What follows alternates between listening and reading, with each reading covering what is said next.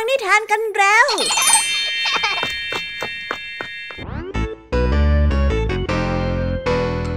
สวัสดีค่ะ สวัสดีน้องๆที่น่ารักทุกๆคนเลยนะคะ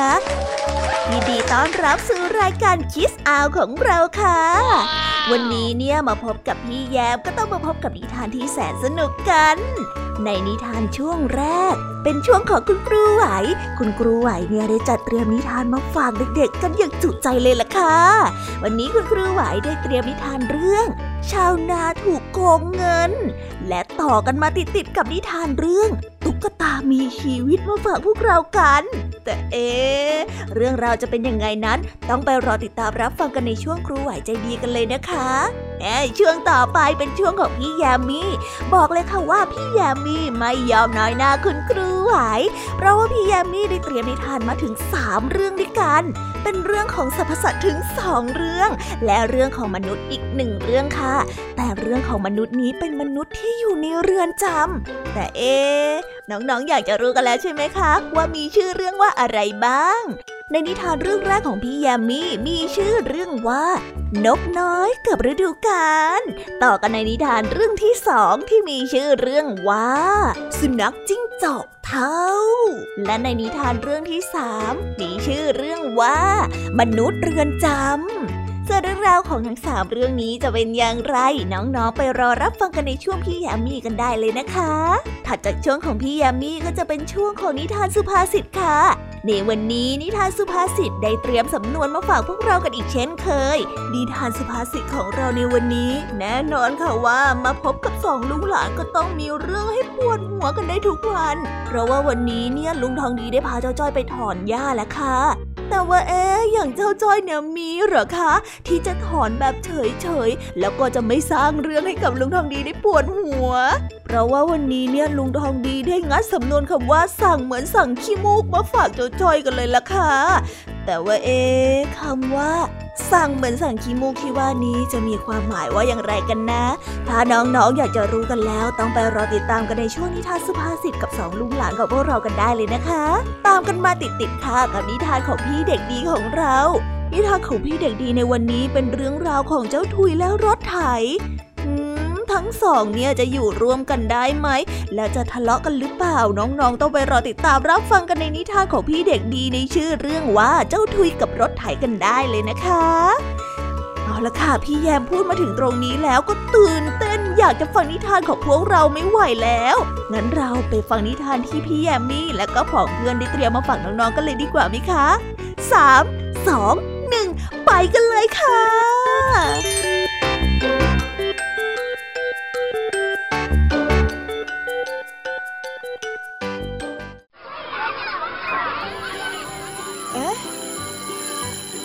สียงออดดังแล้ว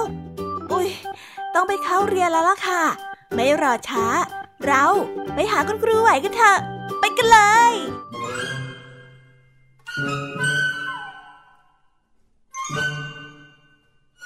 ค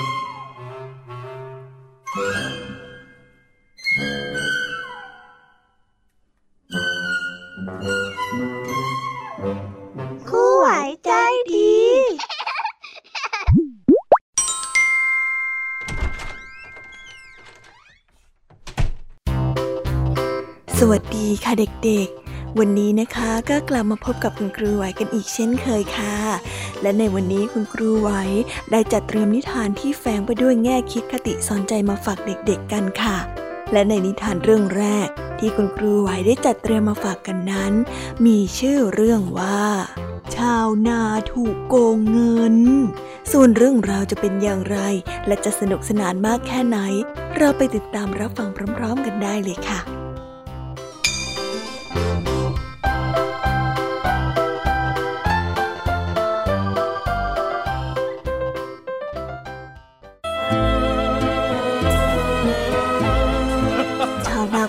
นำวัวไปขายที่ตลาด ได้เงินมาเจ็ดเหรียญ ระหว่างทางกลับบ้านในขณะที่จะข้ามสะพาน เขาได้ยินเสียงกบร้องดังมาจากแม่น้ำว่า ชาวนาได้กลับเข้าใจว่าเจ้ากบนั้นโต้แย้งกันว่าเงินที่เขาได้มาก็คือแปดเหรียญ เขาจึงได้นับเหรียญให้กับกบได้ดูอีกครั้งหนึ่ง one two three four five six seven เป็นยังไงล่ะเจ้ากบ นับได้ตั้งเจ็ดเหรียญไม่ใช่เอกอย่างที่เจ้าว่าสักหน่อย แต่กบนั้นก็ยังส่งเสียงกลับมาว่า เจ้ากบส่งเสียงอยู่เช่นเดิม เขาโมโหมากจึงได้โยนเหรียญลงไปในแม่น้ำแล้วพูดว่าอ้าวถ้าเจ้าไม่เชื่อเจ้าลองนับดูเอง แล้วค่อยส่งมันคืนมาให้ข้ากบตกใจได้ดำน้ำหายไปในทันทีอ้าวเจ้ากบโจรเอาเงินเจ็ดเหรียญของข้าคืนมานะ นี่ กลับมานี่นะ เขาคิดว่าเสียรู้กับเจ้ากบซะแล้ว จึงได้รีบกลับบ้านเพื่อเอาวัวไปขายอีกครั้งหนึ่ง แต่คราวนี้เขาได้แล่เนื้อวัวออกเป็นชิ้นๆ เพื่อให้ได้เงินเพิ่มมากขึ้นเป็นสองเท่าชดเชยเงินที่ถูกกบเอาไปในขณะที่นำวัวไปขาย สุนัขฝูงหนึ่งได้วิ่งมาอยู่ตรงหน้า และได้ส่งเสียงขู่ สุนัขได้ขู่เพื่อที่จะแย่งเอาเนื้อไป ชาวนากลับคิดในใจว่า สุนัขฝูงนี้โต้แย้งว่าเนื้อที่เขาถืออยู่นั้นเป็นเนื้อของลูกวัว เขาจึงได้บอกว่า นี่คือข่าว ไม่ใช่วาวอย่างที่เจ้าว่าแต่สุนัขฝูงนั้นกลับส่งเสียงว่า มันได้ส่งเสียงแบบนั้นอยู่เช่นเดิม ชาวนาจึงได้ส่งเนื้อให้กับเจ้าสุนัขฝูงนั้นแล้วบอกว่า ถ้าเจ้าไม่เชื่อก็ลองคาบเนื้อนี้ไปถามพ่อค้าเองสิ แล้วเดี๋ยวข้าจะตามไปเก็บเงินจากพ่อค้าหมูอะสุนัขฝูงนั้นได้คาบเนื้อไปโดยทันที จากนั้นชาวนาจึงได้เดินไปที่ตลาดเพื่อถามหาเงินจากพ่อค้าเนื้อ พ่อค้าไม่รู้ว่าชาวนามาเก็บเงินกับเขาเพราะว่าอะไร จึงได้ไล่ออกไปจากร้านโดยทันทีาวนานั้นโกรธมากที่คิดว่าตัวเองถูกโกงเงิน จึงได้นำเรื่องนี้ไปร้องเรียนกับพระราชา เจ้าหญิงที่ทรงนั่งฟังอยู่ได้ยินเรื่องราวของชาวนานั้นก็เกิดหัวเราะขึ้นมาด้วยความชอบใจ พระราชาทรงสายหน้าเพราะว่าความเขลาของชาวนา แล้วได้พูดขึ้นว่า เราไม่อาจจะหาคนมารับผิดชอบให้เจ้าได้ แต่เพราะว่าเราเคยสัญญาเอาไว้ ว่าถ้าใครทำให้องค์หญิงมีเสียงหัวเราะได้ เราจะให้องค์หญิงแต่งงานกับคนนั้น เอาเป็นว่า เราจะยกเจ้าหญิงให้กับท่านก็แล้วกันนะ ชาวนาได้ปฏิเสธแล้วกล่าวว่า แต่ว่าหม่อมฉันต้องการเงินค่าเนื้อคืนเท่านั้นเองพะยะค่ะ พระราชาจึงทรงประกาศว่าจะให้เงินจำนวน 300 เหรียญให้แก่ชาวนาในขณะนั้นชายชาวยิวคนหนึ่งได้ยินที่พระราชาประกาศ ด้วยความโลภจึงรอชาวนาอยู่ที่หน้าวัง เมื่อชาวนาเดินออกมา จึงเข้าไปบอกกับเขาว่ามีทางที่จะได้เงินเพิ่มขึ้นเป็น 500 เหรียญชาวนาจึงได้มอบเงินทั้งหมดให้ และได้กล่าวว่าจะเอาเงินจำนวน 500 มาให้ได้อีก 3 วันถัดไป เมื่อชายชาวยิวได้เงินไปแล้ว แทนที่จะเอาไปทำให้เพิ่มมากขึ้น กลับเอาไปซื้อเสื้อโค้ทตัวใหม่ แล้วประกาศไปทั่วทั้งเมืองว่าชาวนาต่อว่าพระราชาที่ให้เงินมาแค่ 300 แทนที่จะให้ 500 เพื่อคิดว่าเมื่อชาวนาถูกลงโทษแล้ว เขาจะได้ไม่ต้องคืนเงินให้ พระราชาทรงได้ยินดังนั้น จึงได้รีบรับสั่งให้ชายชาวยิว พาชาวนามาเฝ้าโดยทันทีสามวันต่อมา ชายชาวยิวได้พาชาวนามาเข้าเฝ้าตามคำรับสั่งของพระราชา เมื่อพระราชาได้ทรงเห็นชาวนาก็ทรงรู้ทันทีว่า เขานั้นน่าจะถูกชายชาวยิวใส่ร้าย เพราะว่าชาวนามาเข้าเฝ้าด้วยเสื้อที่ขาดรุ่งริ่ง ในขณะที่ชายชาวยิวกลับใส่เสื้อโค้ทก้หรู จึงทรงถามเรื่องที่เกิดขึ้น เมื่อทรงทราบเรื่องทั้งหมดแล้ว จึงได้ประทานเงินให้แก่ชาวนาจำนวน 500 พร้อมกับเสื้อโค้ทตัวใหม่ให้ส่วนชายชาวยิวนั้นก็ถูกลงโทษในฐานที่คิดเอาเปรียบผู้อื่น ชาวนาได้เดินกลับบ้านด้วยความภาคภูมิใจ พร้อมกับคิดในใจว่า ในที่สุดเขาก็ต่อรองเป็นผลสำเร็จเสียที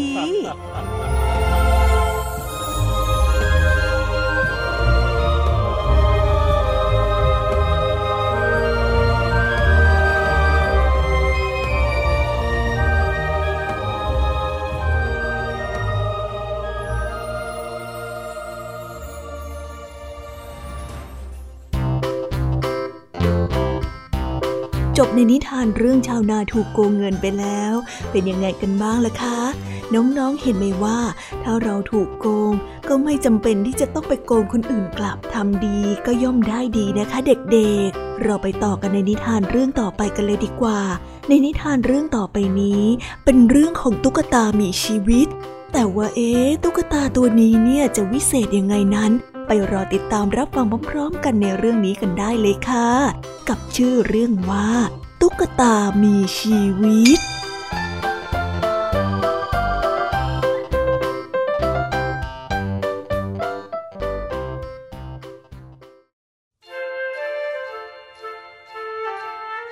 ในคืนวันคริสต์มาสอีฟ มารีและพีทผู้ที่เป็นพี่ชายได้เห็นของขวัญกองเท่าภูเขาที่ใต้ต้นคริสต์มาส ทั้งสองพี่น้องถึงกับส่งเสียงดังและตะโกนออกมาว่าว้าวสุดยอดไปเลยยูฮูพีทได้รีบเข้าไปเอาตุ๊กตาทหารที่ขี่ม้าออกมาเล่นต่อสู้กัน ส่วนมารีนก็ได้รับของขวัญมามากมายเหมือนกัน แต่ชิ้นที่เธอชอบมากที่สุดก็คือตุ๊กตาที่แปลกกว่าตัวอื่น มันเป็นตุ๊กตาที่สวมเครื่องแบบทหาร และสวมรองเท้าบูทเป็นประกายเงางาม แต่หัวและปากของตุ๊กตามีขนาดที่ใหญ่ทำให้หน้าตาดูน่าเกลียด นี่คือตุ๊กตา nutcracker นะลูกพ่อของมารีนได้เปิดปากของตุ๊กตาและใส่ถั่ววอลนัทเข้าไป จากนั้นก็มีเสียงดังแคลกซึ่งนั่นเป็นเสียงเบิกขยี้เปลือกถั่ว แล้วถั่วก็ได้หล่นลงมาใส่มือ มารีนได้เห็นแบบนี้ก็ตาเป็นประกาย เพราะว่าเธอไม่เคยเห็นตุ๊กตาที่มีพลังเยอะขนาดนี้มาก่อนหนูจะดูแลตุ๊กตาตัวนี้เป็นอย่างดีเลยค่ะ เธอพูดแล้วเธอก็ได้กอดตุ๊กตาเอาไว้แน่น แต่แล้วพีทพี่ชายจอมซนก็ได้เข้ามาแย่งตุ๊กตาแครกเกอร์ไปจากมารีน ตุ๊กตาไรน่าเกลียดน่าชังยำมันเลย พีทได้แกล้งอ้าปากตุ๊กตาให้กว้าง และพยายามใส่วอลนัทเข้าไปในปากตุ๊กตาทีละเยอะๆ เสียงบดถั่วดังขึ้นดังขึ้น ฟันสามซี่ของตุ๊กตาได้บิดหัก คางก็ได้เลื่อนและตกลงมาจะหลุดออก มารีนได้รีบแย่งตุ๊กตากลับมาและพูดอย่างไม่พอใจว่า หยุดเดี๋ยวนี้นะทำแบบนี้ตุ๊กตาน่าสงสารออก คื นนั้นหลังจากที่ทุกคนเข้านอนแล้ว เหลือมารีนแค่คนเดียวที่ยังตื่นอยู่ เธอได้เข้าไปดูแลและพยาบาลตุ๊กตาแครกเกอร์ และได้พูดกับมันว่า ไม่เป็นไรนะจ๊ะ เดี๋ยวก็ดีขึ้นแล้ว มารีนก็ได้พาตุ๊กตาแครกเกอร์ไปนอนอยู่ที่เตียงตุ๊กตา ในขณะนั้นนาฬิกาก็ได้ตีดังแกล้งแกล้งแกล้งเตือนว่านี่เป็นเวลาเที่ยงคืนแล้ว และหลังจากนั้นก็ได้มีเสียงจี๊ดจี๊ดจี๊ดดังขึ้น แล้วก็ได้มีหนูจำนวนมากวิ่งเข้ามาในห้อง เจ้าหนูตัวหน้าสุดนั้นมีเจ็ดหัวและแต่ละหัวก็สวมมงกุฎเอาไว้ มารีนตกใจมาก เธอได้รีบถอยหลังจนข้อศอกไปชนกับกระจกที่วางของแตกอ้าอ้าเจ็บจังมารีนได้จับข้อศอกด้วยความเจ็บปวด และได้สุดลงนั่งกับพื้น สักพักก็ได้มีเสียงดังมาจากชั้นวางของ พวกเราหยิบอาวุธแล้ว พวกเราหยิบอาวุธแล้วการต่อสู้เต็มกำลังกำลังจะเริ่มขึ้นแล้ว ทันใดนั้นตุ๊กตาแครกเกอร์ก็ได้กระโดดลงมาจากตู้ตุ๊กตาตัวอื่นก็ได้กระโจนออกมา เหล่าตุ๊กตาได้รวมพลังกันไล่เจ้าพวกหนูจนมุม ตุ๊กตานัดแครกเกอร์ได้เข้ามาต่อสู้กับราชาเจ็ดหัว แต่ราชาหนูพลังเยอะกว่า มันพยายามจะไล่กัดตุ๊กตา nutcracker เดี๋ยวนี้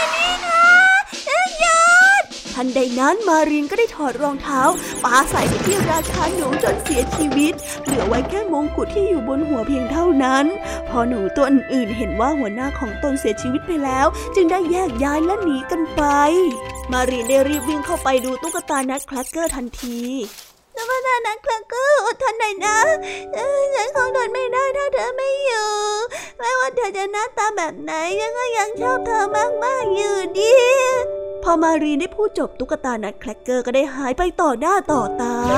แต่สิ่งที่ปรากฏอยู่ที่หน้าของมารีนนั่นก็คือเด็กผู้ชายที่หน้าตาหล่อเหลา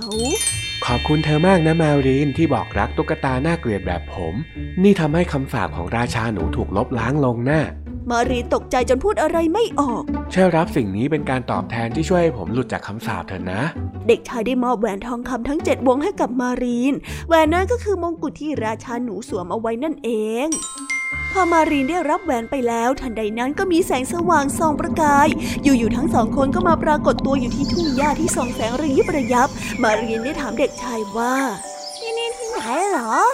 นี่คือดินแดนแห่งขนมหวาน ทุ่งหญ้านี้น่ะเต็มไปด้วยน้ำตาล และผมเองก็คือเจ้าชายแห่งเมืองขนมแห่งนี้ ทั้งสองคนได้ลอดประตูอัลมอนด์ และประตูช็อกโกแลต เดินข้ามแม่น้ำที่เป็นน้ำมะนาว และมีชานมไหลผ่าน และแล้วก็เข้าไปสู่พระราชวังที่ทำมาจากขนมเค้กและลูกหวาด มีตุ๊กตาที่แต่งอย่างสวยงามออกมาต้อนรับ แล้วเจ้าชายก็แนะนำมารีนกับทุกคน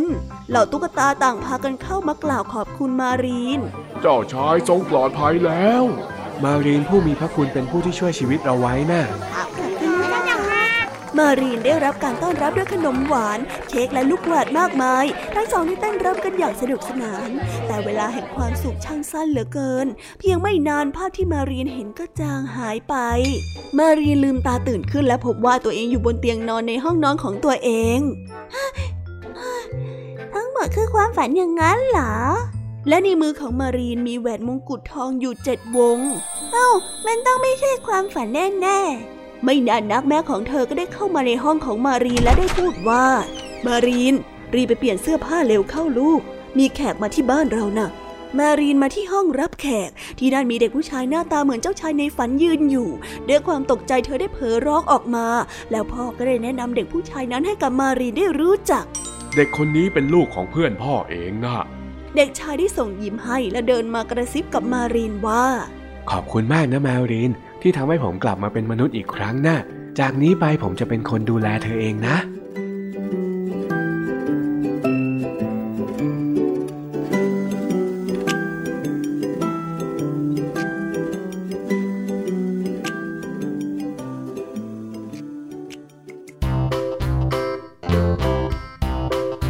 บกันไปแล้วนะสำหรับนิทานทั้งสองเรื่องที่คุณครูได้เตรียมมาฝากเด็กๆกันในวันนี้ เห็นไหมล่ะว่านิทานทั้งสองเรื่องที่ผ่านมาจะเป็นเรื่องของการทำความดี ชาวนาในเรื่องแรก ก็เป็นคนที่ซื่อตรง มีวินัย และยึดมั่นในความดี ส่วนเรื่องที่สองเด็กหญิงนั้นก็มีจิตใจที่เมตตา เต็มเปี่ยมไปด้วยความดีเช่นกัน เด็กๆจะเห็นได้เลยว่า ทำดีย่อมได้ดีสำหรับวันนี้คุณครูไหวต้องขอตัวลากันไปก่อนแล้ว ไปต่อกันในช่วงต่อไปกับช่วงพี่แยมมี่กันได้เลยนะคะ สวัสดีค่ะ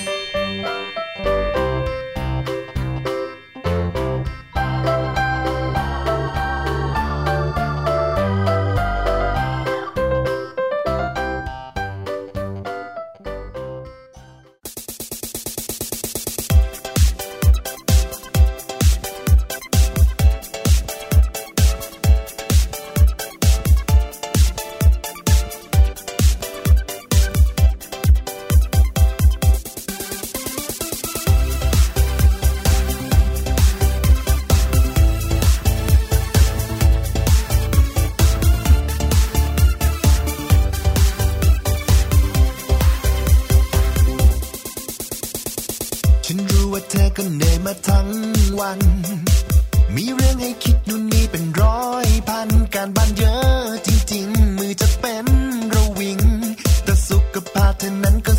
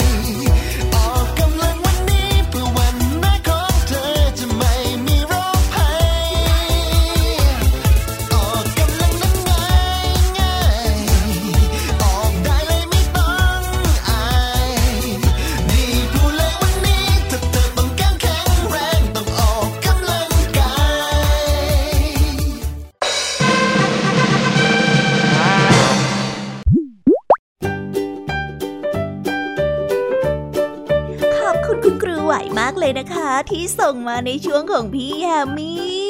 เอาละค่ะวันนี้มาพบกับพี่แยมมี่ก็ต้องมาพบกับนิทานที่แสนสนุกกัน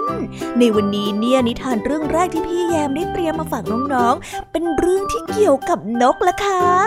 มีชื่อเรื่องว่า นกน้อยกับฤดูกาล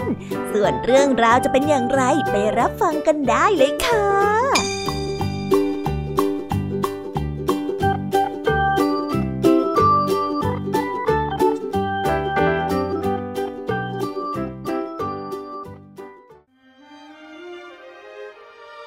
ครั้งหนึ่งนานมาแล้วกำลังจะย่างเข้าสู่เดือนมกราคม แต่หิมะยังปกคลุมอยู่ตามกิ่งไม้และใบหญ้าให้เห็นอยู่ทั่วทุกบริเวณ และเมื่อถึงแม้ว่าจะมีอาหารเพียงแค่น้อยนิด แต่ฝูงนกกระจอกก็ยังจำเป็นที่จะต้องออกหาอาหารเพื่อเลี้ยงดูลูกตัวเล็กๆ ของตน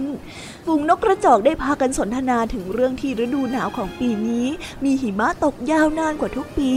นกกระจอกแม่ลูกอ่อนตัวหนึ่งบ่นถึงเรื่องปฏิทินของมนุษย์ที่บอกว่าปีใหม่นั้นกำลังจะมาเยือนแล้ว นกกระจอกคิดว่ามนุษย์ช่างแปลกประหลาดที่จัดงานเลี้ยงฉลองในช่วงวันหิมะตก เพราะว่าเป็นวันที่หนาวเหน็บเป็นอย่างมาก มันไม่เห็นว่าจะน่าพิสมัยกับอากาศที่เลวร้ายเช่นนี้เลย เพราะสำหรับนกกระจอกแล้ว ช่วงเวลาที่ชายชราผมสีขาวและมีนิสัยที่เย็นชาอยู่ด้วย ไม่เห็นจะเป็นเรื่องที่น่ายินดีนัก ช่วงเวลาที่ฝูงนกกระจอกได้เห็นว่า ควรจะจัดงานรื่นเริงนั่นก็คือ ช่วงเวลาที่เด็กน้อยฤดูใบไม้ผลิมาเยือนนั่นเองมนุษย์จะเชื่อถือวันตามปฏิทิน แต่สำหรับนกกระจอกอย่างมัน เชื่อถือตามสัญชาตญาณมากกว่า ตอนนี้ปฏิทินของมนุษย์บอกว่าเป็นช่วงฤดูหนาว แต่สำหรับพวกมัน การที่มีหิมะเริ่มตกน้อยลงถือเป็นสัญญาณบอกว่า ฤดูหนาวกำลังจะสิ้นสุดลงแล้ว และเด็กน้อยในฤดูใบไม้ผลิกำลังมาพร้อมกับนกกระสา ที่บินกลับมาจากที่อันแสนไกลแม้สัญชาตญาณของมันจะไม่น่าเชื่อถือเท่าปฏิทินของมนุษย์ แต่นกกระจอกก็ยังดำรงชีวิตเช่นนี้อยู่เรื่อยมา วันเวลาผ่านไป ชายชราผมสีขาวได้จากไปแล้ว และเด็กน้อยในฤดูใบไม้ผลิที่ฝูงนกกระจอกรอคอยก็มาถึง ที่ใดที่หนูน้อยฤดูใบไม้ผลิมาเยือน ที่นั่นก็จะเต็มไปด้วยสีเขียวของพืชนานาพันธุ์ ที่พากันแตกยอดอ่อนอวดโฉมต่อแสงพระอาทิตย์ พระอาทิตย์นั้นชอบช่วงเวลานี้ของทุกปีเป็นอย่างมาก เพราะว่าจะเต็มไปด้วยเรื่องที่น่ายินดีมากมาย และเมื่อป่าทั้งป่าแปรเปลี่ยนเป็นสีเขียว เด็กน้อยในฤดูใบไม้ผลิก็ต้องหนีหายไปก่อนที่พระราชาแห่งฤดูร้อนจะมาเยือน เพราะว่าความร้อนของราชาแห่งฤดูร้อน จะแผดเผากิ่งไม้ใบหญ้าจนกลายเป็นสีเหลือง และถึงแม้ว่าราชาฤดูร้อนจะมีอารมณ์ที่ดุดัน แต่ฝูงนกกระจอกก็ยังชอบราชาผู้นี้มากกว่าชายชราผมขาวผู้เทียนชากว่าเป็นไหนไหน เพราะอย่างน้อยอาหารการกินก็ยังอุดมสมบูรณ์กว่า แต่ถ้าถามพวกมนุษย์แล้วล่ะก็ชายชราผมขาวหน่าคบหาด้วยมากกว่าราชาผู้ดุดัน และเมื่อราชาแห่งฤดูร้อนจากไป ช่วงเวลาที่สดชื่นมากที่สุดก็กำลังจะมาเยือน หยดน้ำหยดเล็กๆ ได้โปรยปลายลงมาจากท้องฟ้า เพื่อปลอบประโลมพืชพันธุ์ในช่วงฤดูร้อนที่ผ่านมาอย่างยากลำบาก ไม่นานนัก หญิงสาวผู้ใจดีก็เกิดอาการเครียดกราด ลมพายุได้พัดกระโชกแรง สายฝนได้เทกระหน่ำครั้งแล้วครั้งเล่าและจากไปอยังเงียบนกกระจอกแม่ลูกอ่อนตัวเดิมได้พูดเบาๆกับลูกของมันว่าโอ้ยจะเอาอะไรแน่นอนกับอารมณ์ของหญิงสาวแล้ว และแล้วช่วงเวลาแห่งการอดทน และเวลาแห่งการพิสูจน์ตัวเองก็มาถึงอีกครั้งหนึ่ง เพราะชายชราผมขาวผู้เย็นชากลับมานั่งบัลลังก์แห่งปีอีกครั้ง นกกระจอกบางฝูง บินไปยังที่แห่งอื่นเพื่อหลบหน้าชายชราผู้เยือกเย็น แต่ก็มีนกกระจอกบางฝูง รอต้อนรับชายชราผมขาวที่มาเยือนอย่างหลีกเลี่ยงไม่ได้ เพราะมันคิดว่าเป็นช่วงเวลาสั้นๆ เท่านั้น เพราะไม่นานนักเด็กน้อยฤดูใบไม้ผลิก็จะมาเยือน และนี่ก็คือเรื่องเล่าแห่งปี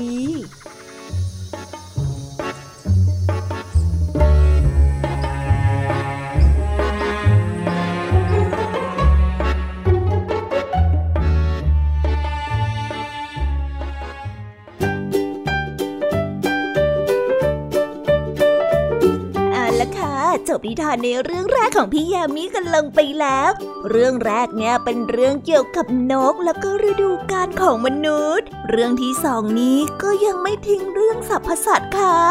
เราไปฟังกันในนิทานเรื่องที่สองที่มีเรื่องราวเกี่ยวกับสุนัขจิ้งจอกกัน ในนิทานเรื่องนี้มีชื่อเรื่องว่า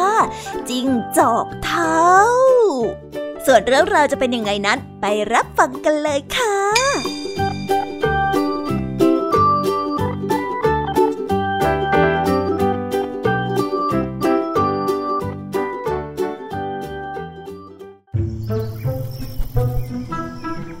เรื่องมีอยู่ว่า สุนัขจิ้งจอกทั้งตัวหนึ่งไม่ไว้วางใจสุนัขจิ้งจอกผู้ที่เป็นภรรยาของมัน เพราะตั้งแต่มันได้เริ่มหาอาหารไม่ค่อยได้เหมือนอย่างที่มันเป็นหนุ่มเป็นแน่น จิ้งจอกสาวก็เริ่มไม่อยู่ที่รังกับเจ้าสุนัขจิ้งจอกเท่าเลย มันจึงคิดที่จะหาอุบายทดสอบความซื่อสัตย์ของภรรยา วันหนึ่งสุนัขจิ้งจอกเท่า ได้ทำทีว่ามันนั้นเสียชีวิตแล้ว มันนั้นนอนนิ่งไม่หายใจ เวลาที่ภรรยาสาวของมันได้กลับเข้ามา เมื่อภรรยาสาวเข้าใจว่าสุนัขจิ้งจอกเท่าเสียชีวิตไปแล้ว ก็ทำทีว่าเป็นเศร้าโศกเสียใจอยู่หนึ่งวัน และได้ใช้ให้แมวซึ่งเป็นคนรับใช้แพร่กระจายข่าวออกไปว่าสุนัขจิ้งจอกเท่านั้นเสียชีวิตแล้ว เมื่อสุนัขจิ้งจอกหนุ่มตัวอื่นๆทราบข่าวก็พากันมาเคลียร์พาราสีสุนัขจิ้งจอกสาวมากมายในแต่ละวันแต่สุนัขจิ้งจอกสาวต้องการที่จะแต่งงานกับสุนัขจิ้งจอกที่มีก้าวหางเหมือนกับสุนัขจิ้งจอกเท่าสามีเก่าของตนเท่านั้น เมื่อสุนัขจิ้งจอกหนุ่มก้าวหางตัวหนึ่งได้มาเกี้ยวพาราสีสุนัขจิ้งจอกสาว ก็ตกลงที่จะแต่งงานกับสุนัขจิ้งจอกหนุ่มก้าวหางตัวนั้นในทันที ทั้งๆทที่สุนัขจิ้งจอกเท่าเพิ่งจะเสียชีวิตไปได้เพียงแค่สามวันเท่านั้น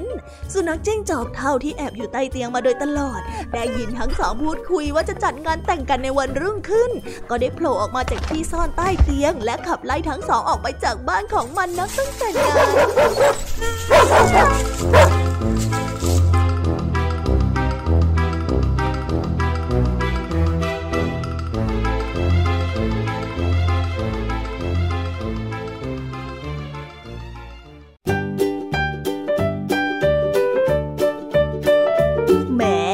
นักจิ้งจอกเท่าเนี่ยลองใจจนรู้เรื่องเลยนะคะ แต่ถ้าไม่ทำแบบนี้สุนัขจิ้งจอกเท่าก็คงจะไม่รู้ความจริง ว่าภรรยาของตัวเองนั้นเป็นอย่างไรถูกไหมคะเด็กๆเอาละค่ะ เราฟังเรื่องของสรรพสัตว์กันมาแล้ว เราไปฟังเรื่องของมนุษย์กันบ้างไหมคะ แต่ว่ามนุษย์ในเรื่องนี้เนี่ยเป็นมนุษย์ที่อยู่ในเรือนจำค่ะเราไปฟังเรื่องราวของเขากันดีกว่าไหมคะ ในชื่อเรื่องว่า มนุษย์เรือนจำ ส่วนเรื่องราวจะเป็นยังไงนั้น เราไปติดตามรับฟังพร้อมๆกันได้เลยค่ะ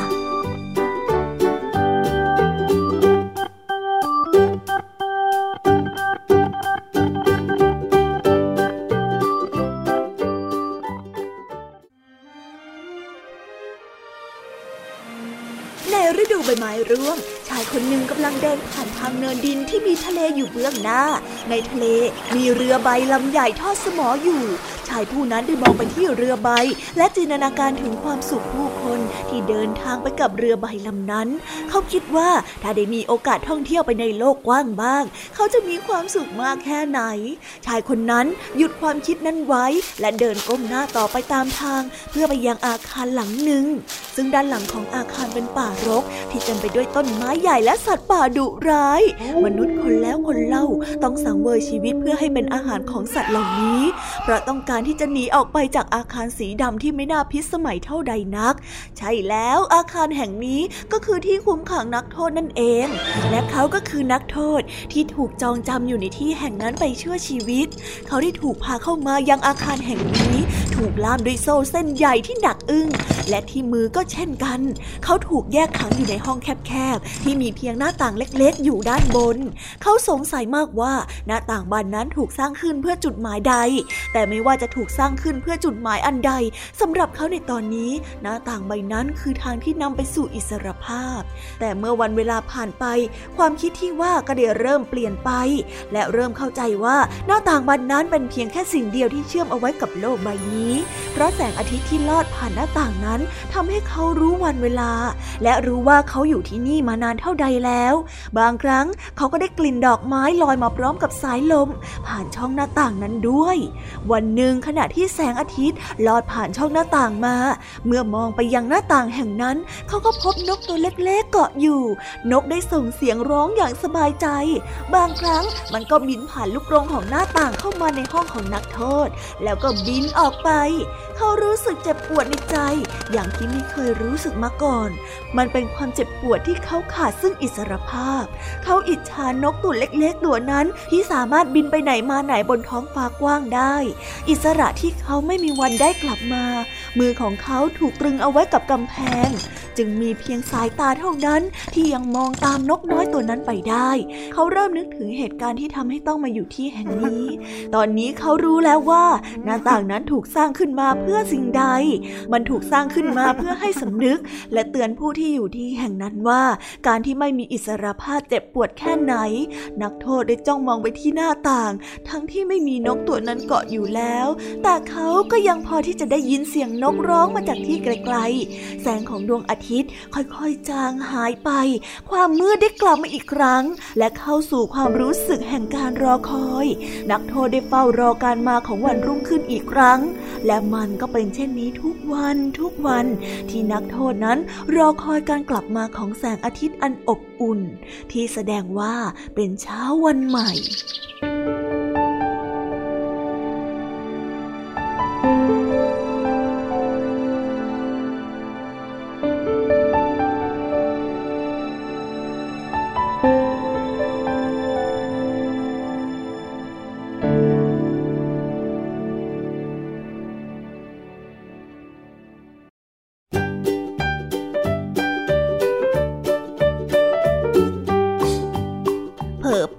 ดียวก็จบนิทานสามเรื่องของพี่แยมกันไปเป็นที่เรียบร้อยแล้ว เป็นยังไงกันบ้างคะ สนุกกันหรือเปล่าล่ะคะ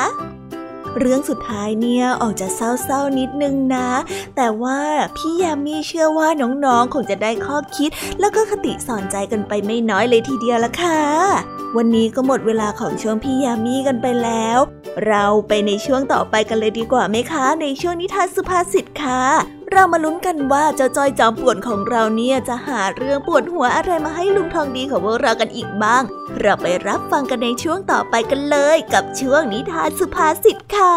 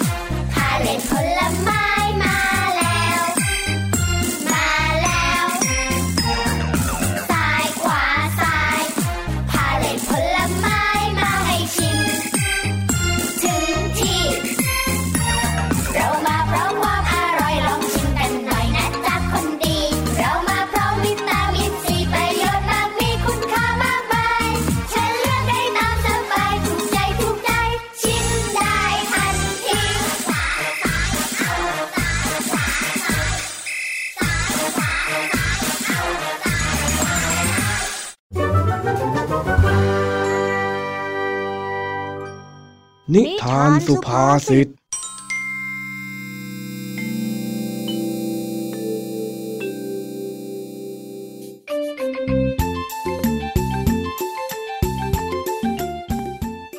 วันนี้ลุงทองดีกับเจ้าจ้อย ไปช่วยกันตัดหญ้าในไร่ แต่พอลุงทองดีได้เห็นว่ามีต้นหญ้าวัชพืชเกิดขึ้นเยอะมาก ลุงทองดีจึงได้ไล่ถอนทีละต้น จนเวลาผ่านไป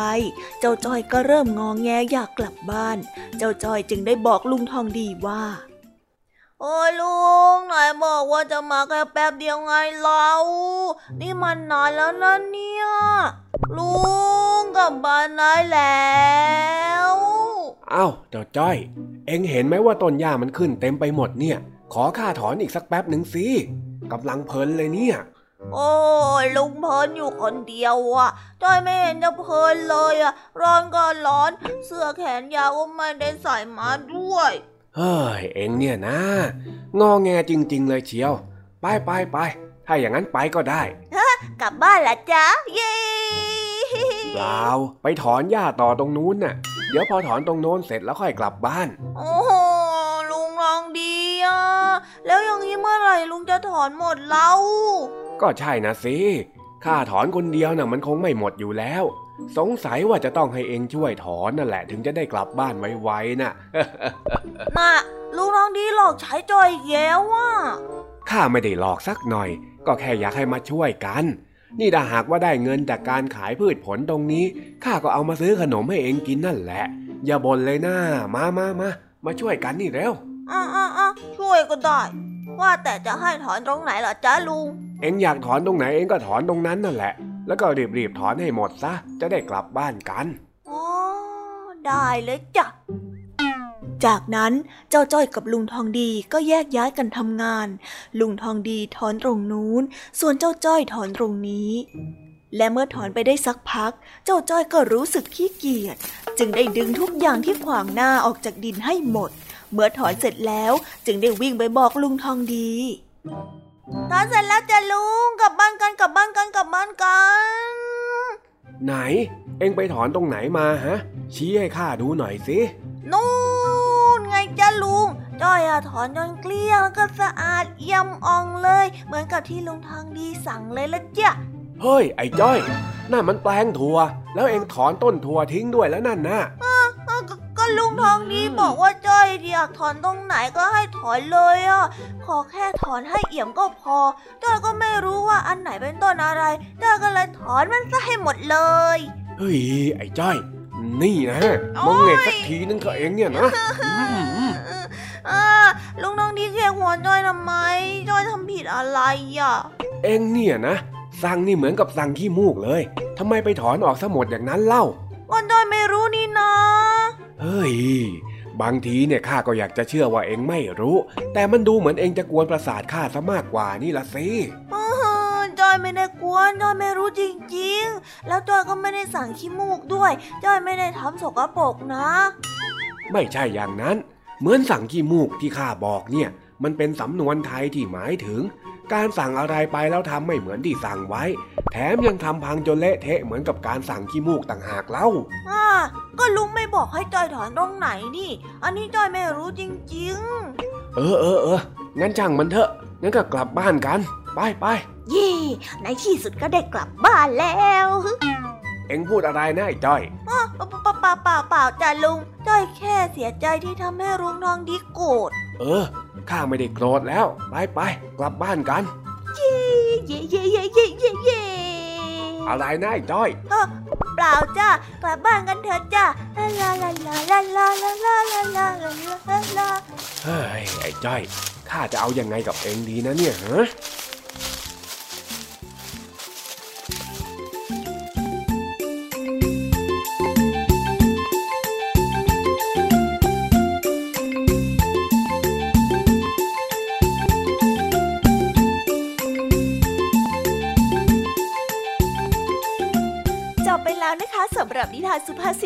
นุกสนุกจากลุงทองดีและก็จอจอยจอบปัญหาของเรา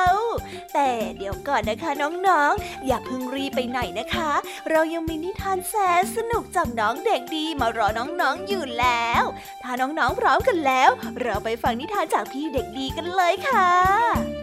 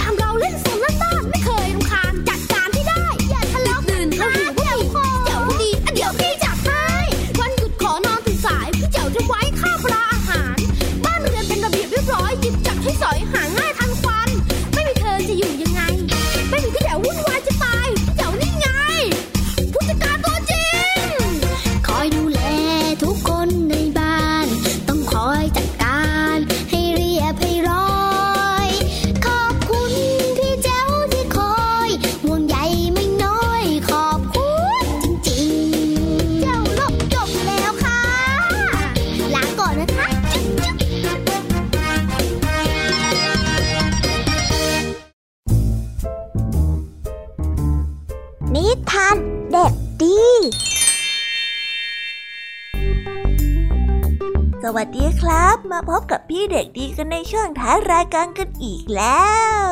ดีใจจังเลยล่ะครับที่มาพบกับน้องๆในวันนี้ เพราะว่าพี่เด็กดีได้เตรียมนิทานเรื่อง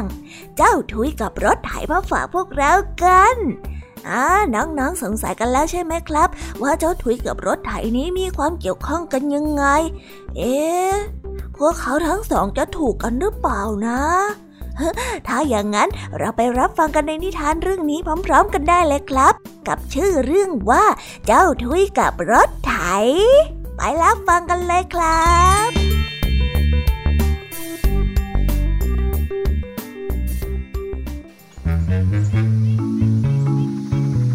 ทุยนั้นเป็นควายเขายาวหนังสีดำทุยนั้นชอบนอนแช่น้ำ ชอบเดินเอื่อยๆเล็มหญ้าที่กลางทุ่งใครๆก็รักทุย เพราะว่าทุยนั้นช่วยไถนา บางครั้งลูกชาวนาก็มาขี่หลังทุยเล่น นอกจากนั้นทุยก็ยังช่วยลากเกวียนอีกด้วย วันหนึ่งชาวนาได้ซื้อรถไถคันใหม่มา เจ้ารถไถชอบส่งเสียงดัง แล้วก็พ่นควันเหม็นๆไปทั่ว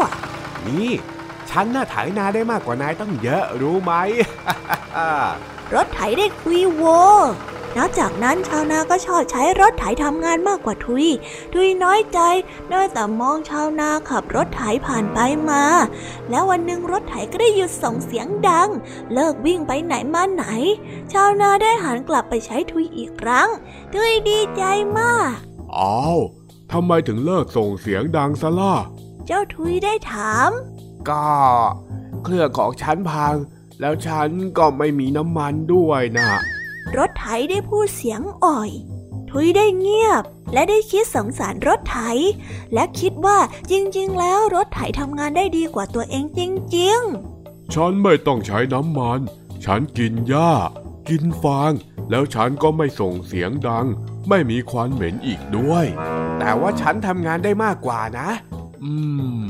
ไม่เป็นไรหรอก เดี๋ยวชาวนาก็ซ่อมเธอเองนั่นแหละ อีกไม่นานก็จะได้กลับมาทำงานเหมือนเดิมแล้ว แล้วเธอไม่โกรธฉันเหรอๆรถไถก็ได้ถาม ไม่โกรธหรอก เธอทำงานได้มากกว่าฉันจริง ๆ นั่นแหละ เธอทำให้ชาวนาปลูกข้าวได้มากขึ้น ไม่นานชาวนาก็จะรวยขึ้น แล้วที่จริง งานบางอย่างเนี่ยควายอย่างฉันก็ทำได้ดีกว่า อย่างน้อยๆฉันก็ไม่ต้องเติมน้ำมัน อีกอย่างหนึ่งถ้าหากว่าเราช่วยกัน ชาวนาก็คงจะต้องดีใจกว่านี้แน่ ๆ เลย จริง ๆ ถ้าเราช่วยกันงานทุกอย่างก็คงจะเสร็จเร็วขึ้นนะ ใช่ใช่ๆเพราะว่าเราเนี่ยต่างมีประโยชน์ทั้งคู่ยังไงล่ะ ถูกของนาย แล้วทั้งสองคนก็หัวเราะขึ้นพร้อมกัน และได้สัญญาว่าจะแบ่งงานกันทำและจะเลิกทะเลาะกัน เลิกพูดจาถาโถมกันตลอดไป